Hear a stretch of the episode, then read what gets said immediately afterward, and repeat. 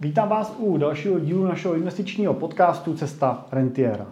Tenhle díl je, tak jak už název napovídá, eh, zaměřený na business pockets, eh, který eh, jsme začali před pár měsícema dělat.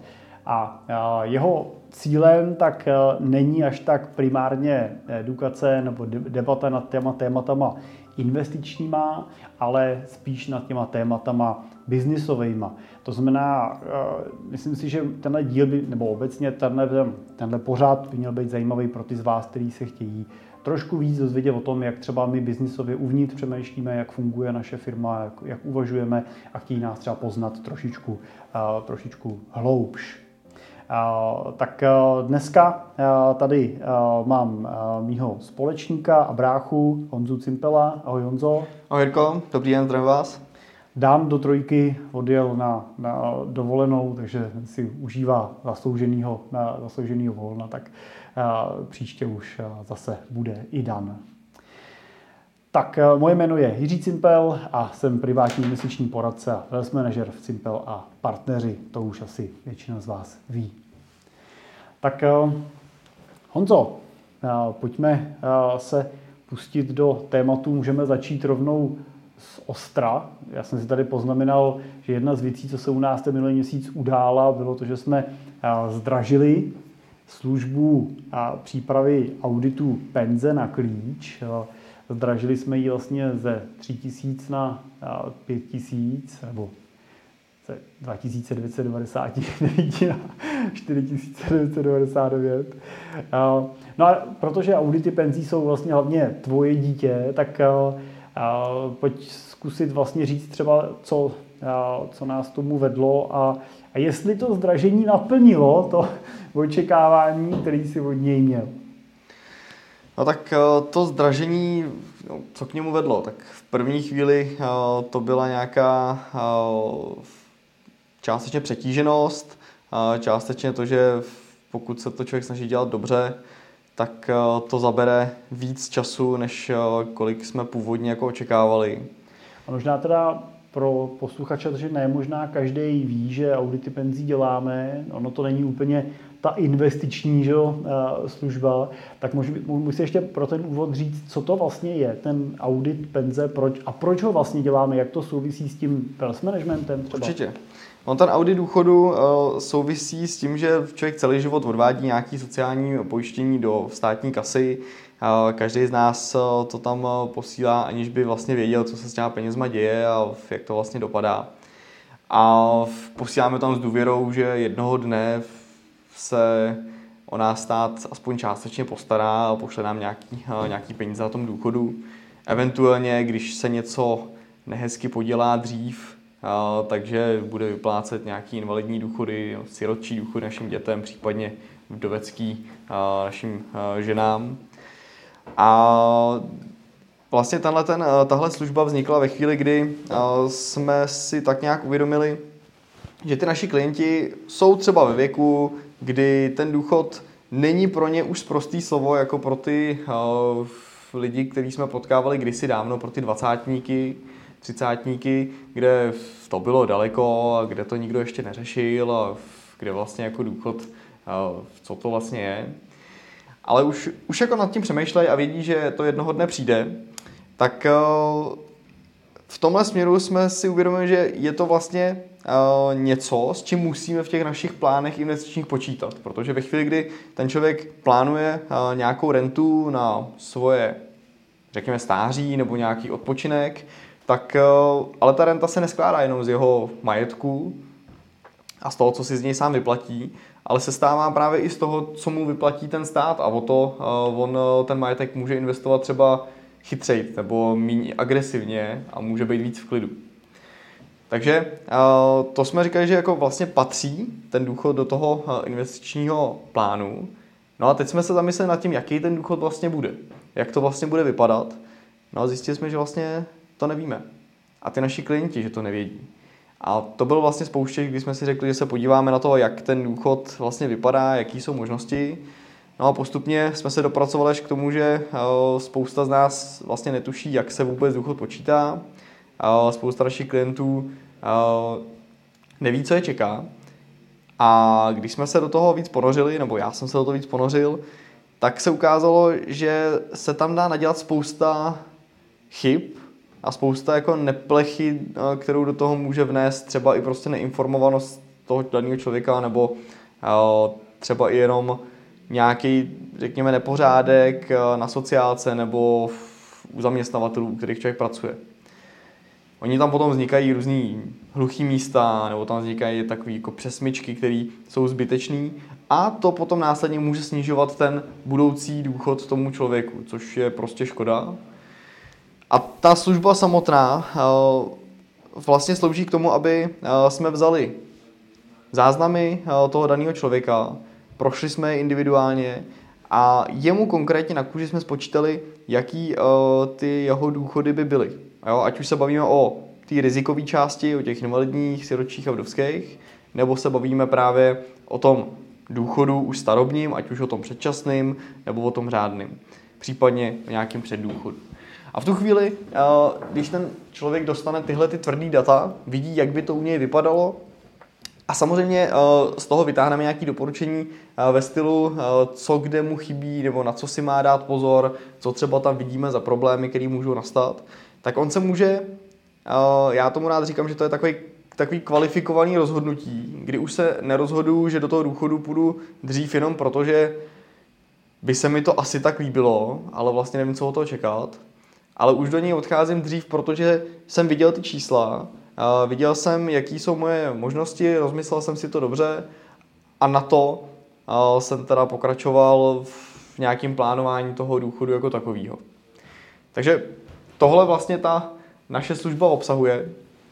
A když se vrátím k té tvojí otázce, tak to, proč jsme ji zdražovali, bylo daný hlavně tím, že ta časová náročnost se ukázala vyšší, než byla. Jo, my jsme, když jsme to spouštili, tak jsme v první chvíli ani nevěděli, jestli o nějakou takovou službu bude tady v Čechách zájem.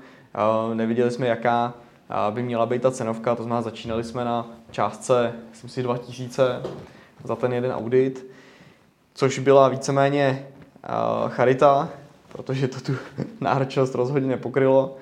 A dneska myslím si, i těch pět tisíc je taková částka, která už je rozumná, ale furt to má tu hodnotu vyšší. Jo, furt nad tím člověk stráví tou přípravou plně s klidem 4-5 hodin, protože to ne, nezahrnuje jenom hloupý naťukání do kalkulačky a, a vyplivnutí výstupu, ale člověk se nad tím musí trochu zamyslet a vymyslet uh, jednak to správné doporučení a jednak to, aby ty výpočty opravdu byly uh, správně proveden. No, takže to bylo uh, to, co nás k tomu vedlo a zdražili jsme vlastně v tomhle měsíci. Zatím ten efekt pozorovat moc nemůžu, protože jednak se dál audity objednávají, takže že by se zmenšilo množství práce, se zatím říct nedá. Za druhý, některým z našich partnerů jsme dali možnost pokračovat do konce měsíce ještě za původní cenu, takže teď si naobjednali v těch auditů co nejvíc, aby to ještě stihli což je samozřejmě rozumný. No a ten další efekt se ukáže hlavně v následujících měsících. Já si o toho slibuju to, že na jednu stranu může se třeba stát, že ten zájem bude o trochu menší, a na druhou stranu díky tomu, že ta cena už je o něco vyšší, tak i tomu auditu může člověk přikládat trochu větší vážnost, více může na to dívat do hloubky a dává mi to i prostor pro vylepšování toho auditu. To si myslím, že je pro mě jako důležitý, protože když byl pak člověk zahrabaný v té operativě a v tom, že vlastně jede jeden za druhým, tak eh, sice mám x poznámek o tom, co by ještě jsme v tom auditu mohli dál vyhodnocovat, čím bychom ho mohli vylepšit pro další klienty, ale už na to nebyl vlastně čas eh, v té záplavě té práce. Já mám teda k auditům vlastně ještě poznámku jenom toho, že důvod, proč vlastně děláme, je, protože řada našich klientů vlastně jsou manažeři nebo podnikatelé, vlastně majitelé firm. A oni často vlastně odvádějí ty odvody vysoký. Jo. Ty jejich platy ne, nebejvají 30-40 tisíc, bývají, bývají třeba 100 tisíc plus. A oni vlastně potom ten důchod vlastně, když pobírají, tak pobírají většinou v částkách nadprůměrný. To znamená, že není výjimkou, že ten jejich důchod je 30 nebo třeba 30, 34 tisíc měsíčně. A já vidím u mých klientů, kteří už jsou v tom důchodovém věku, že právě příjem ze starobního důchodu je jejich nejoblíbenější část renty, jo, protože prostě na to, aby si utratil peníze, který ti pošle stát, nemusíš nic prodávat, nemusíš to z ničeho vybírat a přijdou ti příští měsíc s jistotou znova.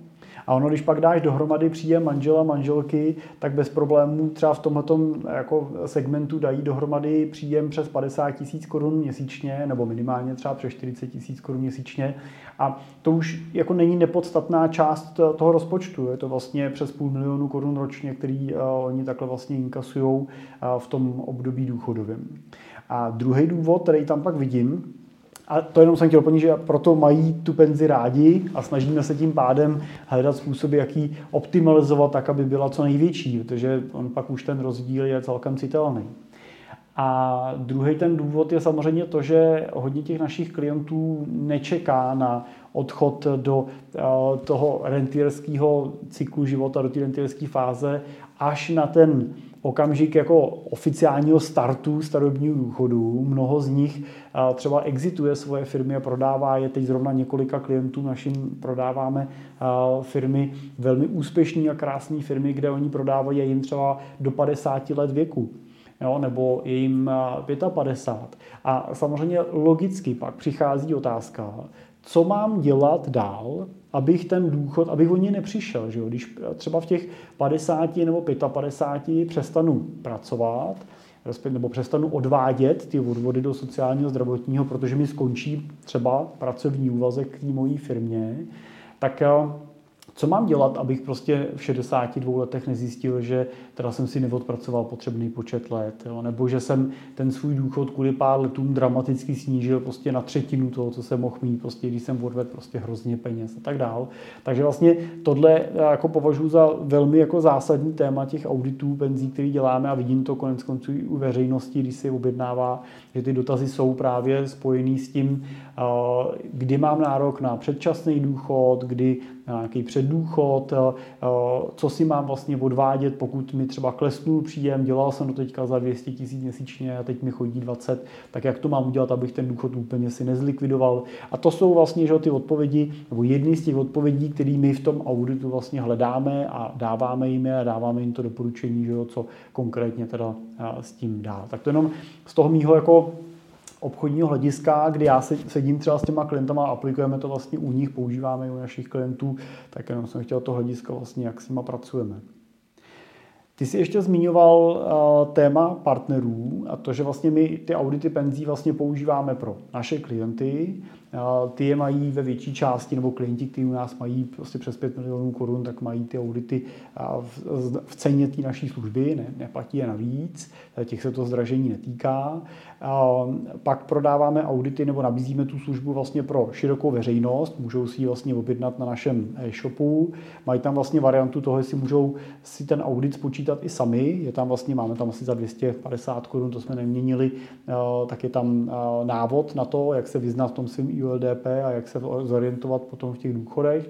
A pokud si to nechtějí řešit sami, tak si můžou tu službu objednat, kdy my na klíčin to vlastně spočítáme, připravíme. To je ta veřejnost. A pak si mluvil o partnerech, tak můžeš možná jenom říct, kdo jsou vlastně ty partneři, no nemusí říkat konkrétně, kdo to jsou, ale koho jako bereme jako partnery. Ono to relativně jednoduchý. Partner je v podstatě v jakýkoliv jiný finanční poradce.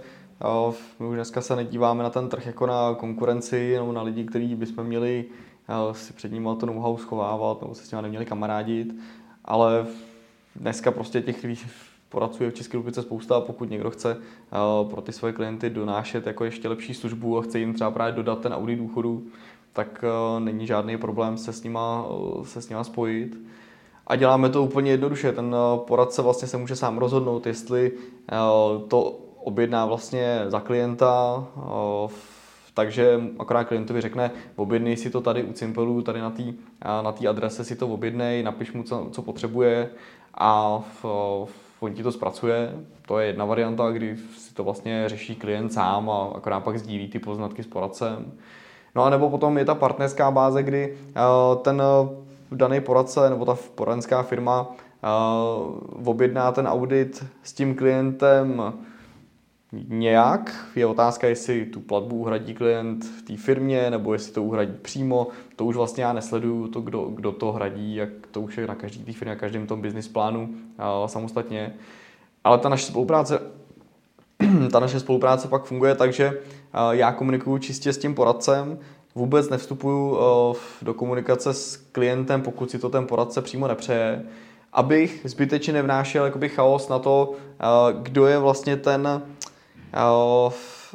ten poradce toho klienta, protože vlastně on si tím může velmi zvýšit svoji hodnotu tím, že tomu klientovi přinese něco, co řekněme ne každý úplně umí nebo ne každý dělá, tomu klientovi by to přineslo spoustu práce, energie, jakoby si to někde spočítat, zařídit. Takže on mu tam může přinést velkou přidanou hodnotu v tom, že ten audit u nás nechá zpracovat, přináší mu to on sám, je jediný, kde my tam figurujeme, je to, že jsme tam zpracovatelé toho auditu, ale poradce je on, on má ty odpovědi, on má, on má ta data a v případě, pokud jsou nějaké otázky, tak opět je zase posílá poradce mě, já mu na ně odpovídám a on je vlastně kvalifikovaně nese tomu, tomu svýmu zákazníkovi. Aby, a je to takový, je to už vlastně přiná hodnota od toho, od toho poradce. No. Prostě on mu, on mu zprostředkovává nějaké odpovědi, které třeba by ten klient dohledával složitě někde na ČSSZ nebo by se jich snažil těžko někde dovolat. Takže to vnímám, to vnímám jako pozitivní. Těch partnerů je celá řada. V podstatě se nebráníme ničemu a nikomu, když se mi vozve někdo, někdo z branže, někdo z kolegů, že by právě chtěl pro svého klienta ten audit, tak akorát si řekneme, jak to má, jak to má objednat a je nám asi relativně jednoho, o koho se jedná. Neviděl, jsem, neviděl jsem zatím žádný, žádný problém s tím. A ohlasy na to jsou, jsou dobrý. Jo? Je to tak, že právě ty poradci tohle všechno kvitujou a využívá se to v nějaký míře, řekněme třeba 30% těch auditů, který děláme, děláme pro partnery. Tak ono konec konců i ten eh, důvod tomu zdražení primárně ved z toho důvodu, že těch auditů eh, děláme několik desítek eh, měsíčně a ta kapacita naše je vlastně na tuhle bázi stavěná, takže jsme se snažili tou cenou i trošičku vlastně skorigovat tu míru těch, těch poptávek, aby jsme se prostě byli schopni držet někde v tomhletom, v tomhletom rámci těch několika desítek, který dokážeme jako kvalitativně vyhodnotit a připravit tak, jak si představujeme. A ne, ne, nepřetočilo se to třeba úplně do míry nějakých stovek, respektive myslím si, že v tom cenovém nastavení, co teď máme, by se to už i mohlo, případě jako potřeby přetočit do nějaký větší míry a tak, aby jsme byli schopni se tomu personálně přizpůsobit, aby prostě byla ta kvalita udržená. No. Takže myslím si, že právě tím hlavním důvodem toho navýšení té ceny byla ta udržitelnost té služby. A to, je to tak. No. no. No, to bylo, co jsem řešil hodně půl měsíce já, bylo to pro mě jako velký téma v jednu chvíli, protože vlastně jsem i sám váhal nad tím, jestli to zdražovat a o kolik to zdražovat, jestli skočit tolik nebo neskočit tolik. A, a co třeba si zajímavého viděl v tom měsíci ty, co jsi měl třeba za pěkný příběhy u klientů, no, nějaký zajímavý, a, zajímavý novinky, které se udály zase v tom tvým rybníčku? No já jsem třeba uh, seděl teď před pár dny uh, s jedním naším uh, klientem už jako dlouholetým, a já ho mám hrozně rád, protože ta, ten rozhovor náš je vždycky hrozně jako hluboký, daleko přesahuje segment jako portfolio managementu nebo investic. Většinou ty témata právě s ním vedou k úvaze nad nějakým mezigeneračním převodem toho majetku, jak zapojit jak zapojit syna do té zprávy, jak ten majetek nějakým způsobem strukturovat. Tady se bavíme v majetku, v majetku řádově 100 milionů korun. A a protože on dělá, dělá v top managementu jednoho mezinárodního korporátu, dělá finančního ředitele, tak je to vlastně hrozně zajímavá jako debata, protože je to, je to člověk vlastně z oboru, je velmi jako blízko těm, těm tématům financí, že jo, který, který my řešíme. A teď jsme v rámci té naší debaty, v rámci nějaký pravidelné schůzky, co spolu máme, rozváděli téma kolem rodinný ústavy, kolem právě toho, jak stáhnout toho už dospělého syna vlastně do té debaty nad tím majetkem, jak to udělat nenásilně, Mluvili jsme hodně o tom, jaká je ta jeho role vlastně, jestli, že vlastně nemusí být eh, ten syn a detailním analytikem prostě akciově nemusí rozumět úplně detailně trhům, ale že vlastně ta jeho role má být role toho majitele, toho, toho správce toho majetku a na tyhle ty technické věci má pak nás vlastně, že aby my jsme vyřešili co, kde, jak nakupovat a tak dál, tak to nemusí být jeho starost. A že když jsme si tohle vlastně společně ujasnili a definovali, tak se to zjednodušila, ta debata, jak vlastně toho syna do toho vtáhnout, že není smyslem mu dát nějakou měsíční nalejvárnu toho, co to jsou akcie, jak fungují a tak dál, ale že opravdu spíš jde o to, aby měl možnost pozorovat toho tátu, učit se od něj, být třeba účastný těch schůzek, který vedeme, být účastný těch diskuzí, vlastně, který kolem toho se točí. Ale mi ten klient tam vyprávěl pak na konci jednu zajímavou historku, a to byla historka vlastně z nějaký manažerské konference v tom jejich korporátu, který se, který se účastnil, kde je to firma, která má mnoho desítek miliardovou hodnotu v eurech, že opravdu velký globální koncern, vlastněný ale rodinou, a uh, on říkal, že ale ta rodina se neúčastní toho vedení, jako toho přímého řízení. Účastní se vlastní, vlastnické podstaty, udává nějakou strategii, hlavně z role toho otce té rodiny, a, uh, ale jinak tu firmu vede prostě management, vede profesionální tým. A on říkal, že právě seděl na manažerské konferenci, na kterou, uh, která uh, byla, kde byl ten výběr těch top manažerů uh, z toho koncernu z celého světa a jich tam bylo asi přes 300. A že vlastně na konci té konference oni řekli, že ještě mají jako jednu milou povinnost a, a mají jednoho hosta, který mu rádi dali prostor, který chce něco na závěr říct a že tím hostem je a, dcera a, toho a, vlastníka. Ten, dokonce ten vlastník není zakladatel, je to už další, je to už vlastně třetí generace teď. A, a vystoupila vlastně dcera, mladá dcera vlastně toho vlastníka, která tu konferenci uzavřela, uzavřela vlastně příběhem, který jim jí vypráví, nebo jim jí a sestře vlastně vypráví ten otec, kdy jim popisoval to, že vlastně tou její roli, jejich roli jako vlastníků je vlastně, se dá přirovnat takový jako stavbě katedrály, s tím, že oni vlastně neví, jak ta katedrála bude vysoká, neví až do jaký výšky dostaví, ale že tím jejich úkolem, tý jejich generace, je vystavět další řadu cihel té katedrály a vystavět je tak kvalitně a tak pevně, aby na nich ty další generace mohly stavět. A to je vlastně ten jejich úkol.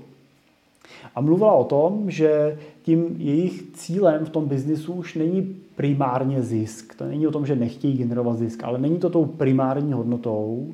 Ono totiž jestli máš 10 miliard nebo 20 miliard euro, už není zase takový rozdíl v tom, co to přináší do tvého života.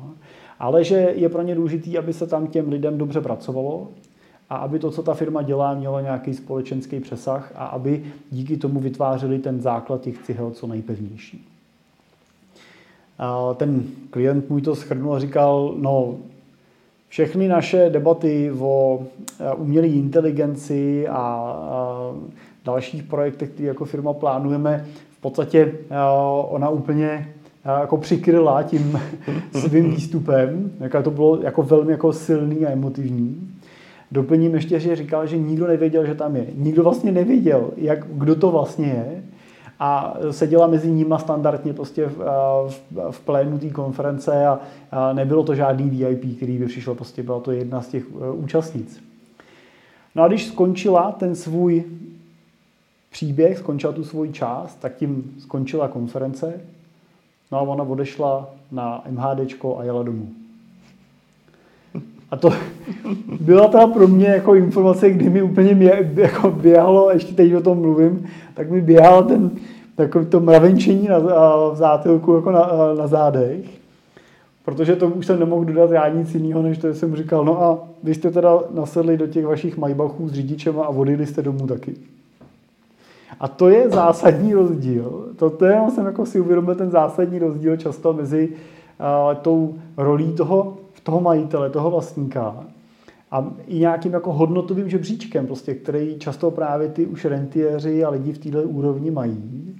A je to přesně ta úroveň, kdy, kdy si uvědomíš, že jsi vlastně bohatý. No, bohatý seš ve chvíli, kdy máš víc peněz, než vůbec jako můžeš spotřebovat. To je podle mě jako míra bohatství, která ti otevírá další dveře. A otevírá nezbytně další dveře.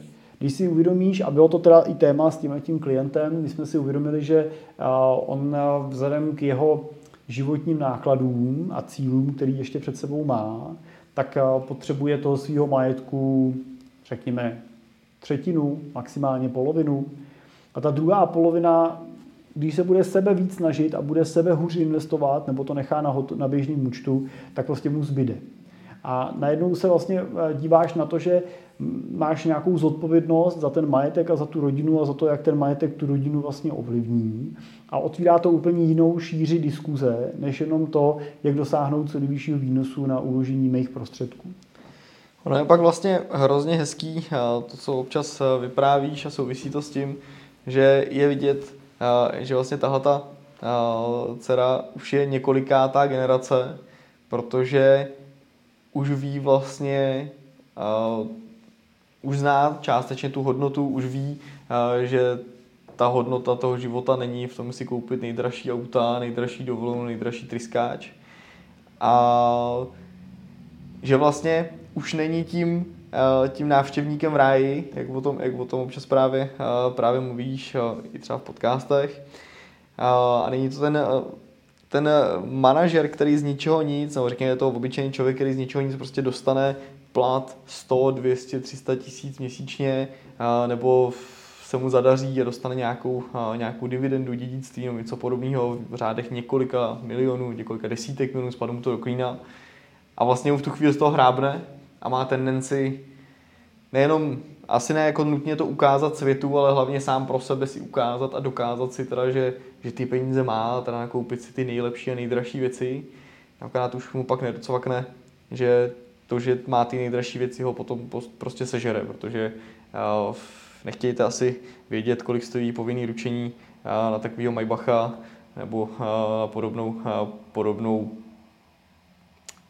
se říct uvěřilost, ale na podobný pěkný auto, který stojí několik desítek milionů už jenom v základu.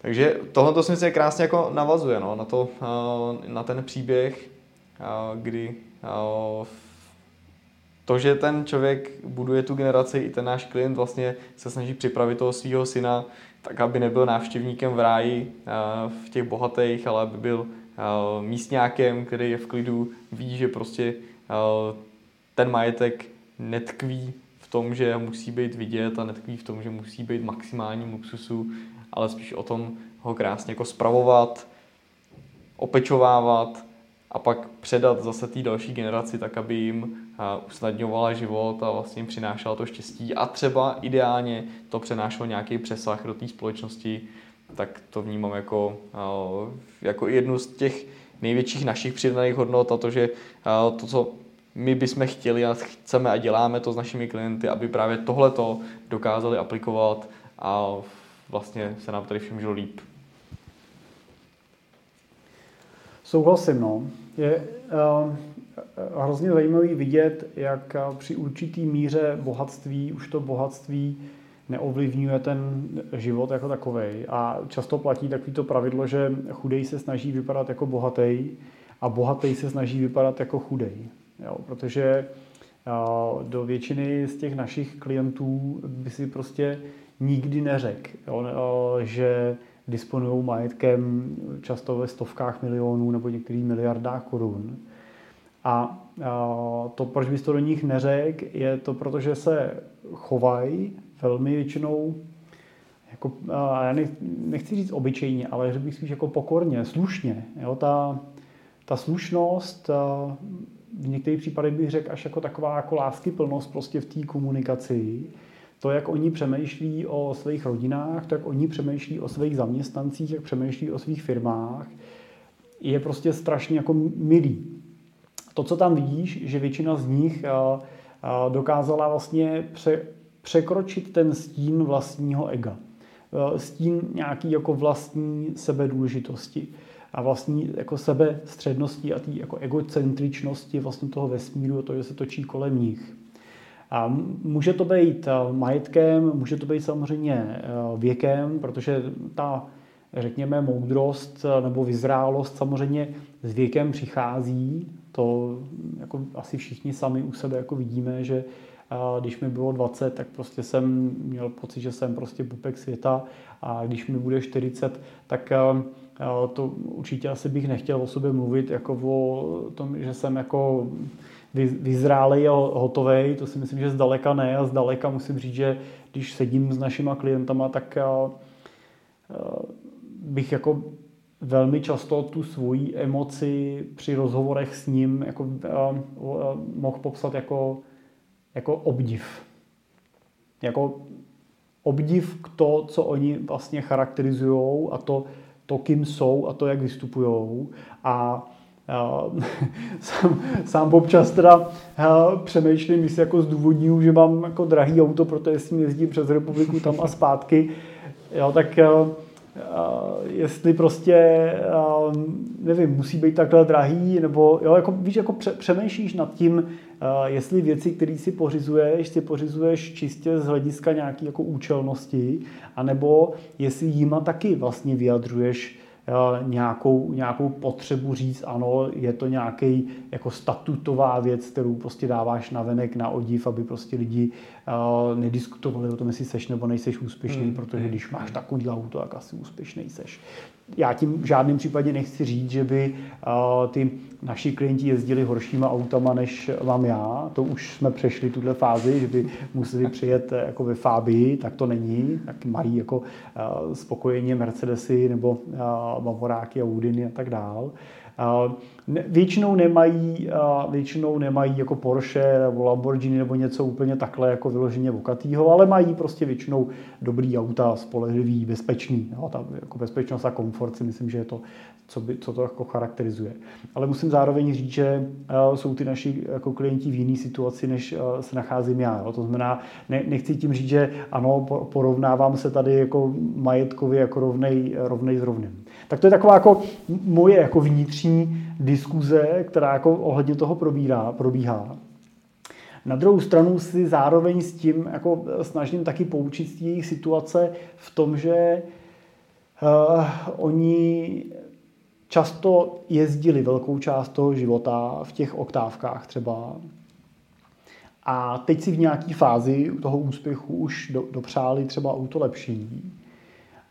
Uh, ale je pro mě samotného ten otazník, jestli eh, nezbytně stálo za to, to, že většinu toho života jako projezdili v té oktávce a teď nic proti oktávce, to jako pěkný auto, v pohodě, ale samozřejmě, pokud eh, srovnáš to, že jedeš prostě 800 km denně eh, v oktávce a nebo jedeš v Mercedesu, tak prostě z toho auta vystupuješ jiným způsobem, jako teď myslím fyzicky, jako jinak narovnaný, jinak rozlámaný a samozřejmě s jinou nějakou mírou bezpečnosti v případě, že by došlo k nějaký nehodě po cestě.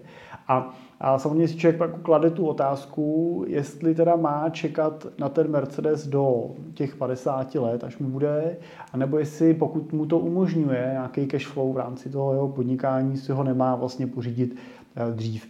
A teď je podle mě důležitější spíš ta otázka toho, jako s jakým účelem si ho pořizuju, než to, jak drahý auto si pořizuju. Jo, jestli si prostě to pořizuju čistě statutově, Jo, a nebo jestli to má tyhle důvody. A můžu samozřejmě si to pořídit eh, statutově, ale zdůvodnit si to tady těma důvodama. Jo? A tohle, tohle prostě je, myslím si, že vnitřní boj každého jako člověka, jo, který nad tím trošičku přemýšlí, jestli potřebuje, nepotřebuje. Já je to často předmětem těch našich diskuzí třeba s klientama. Jo. Je to jako často, často předmět té debaty. Typicky prostě letím na dovolenou, jo, musím tam letět turistickou třídou, nebo si můžu připlatit, dovolit si připlatit 100 tisíc za, uh, za první třídu, prostě když, uh, když letím a můžu z toho vystoupit z toho letadla odpočatej v pohodě a ne, ne zmáčklej prostě jo, v horším případě s dvouma spocelýma tlustěchama, každý z jedné strany prostě jo, a, a není z toho žádný jako velký zážitek, že jo. Tak a, a, jasně, jako v mojí situaci, když letím na dovolenou, tak jako uh, i v rámci nějakého věku prostě, tak se tam namačkáme prostě. Uh, na druhou stranu, když letí na dovolenou ten rentier, který má majetku třikrát tolik, než potřebuje pro svůj život, tak uh, vlastně je důvod toho, aby se mačkal v turistické třídě, jo, bude mít takový dopad to, že ušetří 100 tisíc teď za tu, eh, za tu jednu letenku eh, pro budoucnost jeho eh, dětí, anebo to, že si tu dovolenou užije díky tomu, že prostě nevystoupí z muchlany s bolavýma zádama v nějakém svém věku taky, anebo třeba má i větší motivaci zase cestovat, protože prostě cestuje na nějaký úrovni. Tak tohle je taková jako filozofická jako úvaha, která podle mě nemá správnou odpověď, ale je podle mě důležitý tuhle jako filozofickou diskuzi výst a musím říct, že je to prostě jedno z těch témat, který se line jako výročníma schůzkama, kvartálníma schůzkama, který s klientama mývám, tak se line daleko víc než téma, kolik udělali investice performance v posledním kvartálu. Jo. To, jo, oni vlastně vidí z reportů, nepotřebují kvůli tomu výstu diskuzi, ale tahle diskuze je třeba pro ně důležitá. Jo tak, vidím to stejně, no. A je to znát právě na těch, uh, i na těch reakcích těch klientů, protože uh, to, jestli jim přineseme skvělou, uh, skvělý investiční portfolio, už dneska není nějaký jako nedosažitelný know-how, už to umí let kdo, takový portfolio vám dokáže sestavit kde jaký dobrý investiční poradce ale ta naše, to, co vlastně my dokážeme eh, těm klientům přinést, to, co jim hlavně chybí, je vlastně někdo, s kým můžou diskutovat tyhle témata, dokáže eh, jim dát ten, řekněme, odstup, ten nadhled, protože když to přirovnám zase jenom k sobě, tak eh, je to přesně ten stav, kdy oni jsou ty křičci v tom kolečku, jsou to výkonní manažeři, výkonní ředitelé, výkonní majitelé firm, kdy makají, makají, makají, vydělávají peníze No ale vlastně uh, přes tu všechnu práci a přes tu všechnu operativu, uh, protože to je práce, pak uh, doma, že jo, chcete si trochu užít tou rodinou, pak nějaký volný čas a už nezbývá, nezbývá ten prostor na takhle hluboký úvahy. To znamená, když vlastně jim někdo dá ten prostor si na hoďku, dvě, tři podle potřeby sednout, zastavit se a zkusit se zamyslet nad těmahle úplně filozofickými myšlenkama, tak to je to, co jim právě chybí a to vnímám, že jim eh, přinášíme a že jim to eh, hodně jako otevírá, eh, otevírá zase další, další možnosti, další myšlenky, které můžou do toho svého života promítat. Tady bych ještě tomu možná doplnil jenom to, že ono nejde jenom o to, že je člověk chycený v tom kolečku, ve kterém běží prostě v té běžné operativě denní, ale je tam často i vlastně ta otázka toho, s kým vlastně o tom můžu otevřeně mluvit, jo? protože prostě často, eh, často prostě eh, ty třeba manželky, manželé, tak eh, k tomu tématu nemají blízko. Ano, se tam jako velmi často vidím, že se rozevídají takové nůžky v tom, že ten partner zajišťuje nějaký technický zázemí to rodinný zázemí té rodině a, a třeba dělá nějakou, a teď to nechci nějak eh, říct, jako běžnou práci. Ne, jo, ne, učitel, lékař, a to nechci, že běžná práce jako nedůžitá, ale jako běžnou práci, že dělá práci, kdy vydělává normální prostě peníze. Nemá ambice aspirovat na majitele firmy. tak, žije s normální, prostě s normální mzdou a tak. Jo. A a pak je tam v té rodině ten druhý, často ten muž třeba, ale to jako může být jenom nějaká statistika, jako u nás, jako se netrefujeme na ženy, ale máme často ty muže, který, a, který jsou těma tvůrcema toho bohatství, který třeba celý ten život dělají ten biznis, podnikají, budují budují ty firmy, stojí ten majetek teda na jejich, jejich bedrech. A ta, ty témata, který s nima ty manželky doma chtějí probírat, jsou úplně jiný než témata, co budeme dělat s penězma, jak to budeme předávat jako dě, dětem a tak dále. A ten, ten tvůrce toho majetku, protože v tom vlastně žije, tak si tyhle otázky logicky už čase pokládá, když to samozřejmě ten partner prostě si je nepokládá, on tu potřebu nemá. Jo? Často, často vůbec nemají představu, jakým majetkem ta rodina disponuje. Často jako vůbec nemají představu. Mají nějakou realitu, že mají peněz dostatek, ale vůbec si nedokážu představit, že jsou to třeba skutečně třeba 100 miliony korun.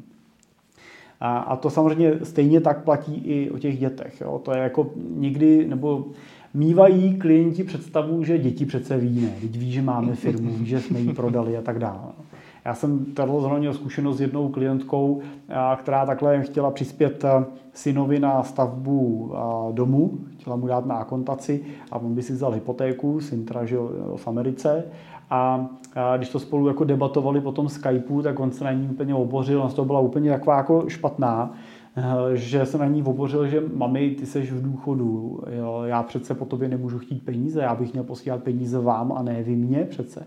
A ona úplně vlastně jí to jako uh, rozhodilo, to je úplně, říká, já jsem se naštval, já jsem říkal, a co si jako myslíš, já jsem prodala firmu a myslíš si, že jsem jako to prodala zadarmo, nebo že nemáme peníze, nebo že tady smrdíme korunou, jo, a, a říkal, tak jsem to položila. jo, a je to samozřejmě riziko, že jo, i pro ty, pro ty vztahy, ta nepřipravenost těch dalších členů rodiny. A jemu to prostě nedošlo. Já jsem mi říkal, a vy jste o tom s ním někdy mluvila? Mluvila jste s ním o tom, teda, jestli prodali firmu a v jakým teda nějakým cenovým řádu se se pohybovali? A no, to Ježíš to ne. No, tak jak by to on mohl vidět vlastně? Jo, jeden uh, z našich klientů uh, prodal uh, už před lety úspěšně svoji firmu za bylo to 100 milionů plus a a já jsem seděl potom s jeho synama, bavili jsme se, já jsem říkal, jak vám přistupovali rodiče, když jste byli malí. A mě říkal, jo, jsem si všechno musel odmakat a chodil jsem mít okna na míčku a na motorku jsem se takhle musel vydělat. Tak my jsme nikdy zadarmo nedostali. Ale třeba tak samozřejmě do vzdělání našeho rodiče jako investovali, studovali jsme zahraničí a tak, tak super. A Říkám, no a jak jste se jako dozvěděli o tom, jakým majetkem jako rodina disponujete? A to víte, že, že táta prodal firmu a, a, a ten starší syn tak říkal, se zasmál a říkal, no já jsem se o tom, že táta prodal firmu, dozvěděl až ve Forbesu. A, a hrozně mě překvapila ta cenovka, co tam to byla napsaná. Tak jsem přišel domů, dal jsem ten Forbes a řekl jsem, tati, co to znamená. no, a to je jako častý, častý příklad a pokud neprojde ten prodej až do toho Forbesu, což je větší část těch případů, no tak eh, se to často ta rodina vůbec jako nedozví a tu představu nemá. Jo. Takže eh, je to velmi často tak, že my jsme jako ty první, s kým se to téma vlastně otvírá, jsme ty, kdo jako většinou ví jako prakticky všechno, nebo známe tu šíři celkovou. Samozřejmě velmi brzy se dostaneme do toho rodinného příběhu. A pak je často tou mojí rolí taky jako facilitátora při té diskuzi v rámci té rodiny vlastně ty téma otvírat a být tam a pomoct jim vlastně být ten, kdo bude chránit ty, ty vztahy, jo, aby prostě tyhle diskuze nerozvěřovaly tu vodu příliš, ne, neohrožovaly ty, ty vztahy, protože Teď zrovna na poslední konferenci o tom mluvil jeden kolega náš, že do určitého věku řešíme, co si můžeme koupit a od určitého věku řešíme to, s kým si to můžeme koupit nebo s kým si to můžeme užít. A to je to, co si rentiéři od určitého okamžiku uvědomují ve 100%.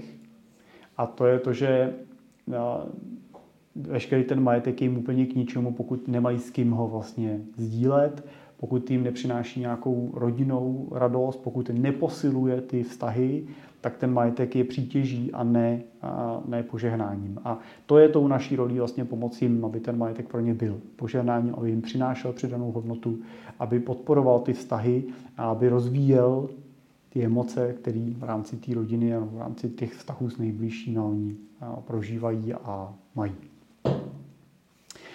Což konec konců si na to téma tohohle měsíce moje, tak moje mým tématem je vlastně práce na té family officeové struktuře, kterou vlastně postupně budujeme a rodíme. Řada těch schůzek, které jsme tady se bavili, už probíhá v rámci tý, toho family officeového vyjádření, probíhají ve spolupráci s naším právním týmem, daňovým týmem.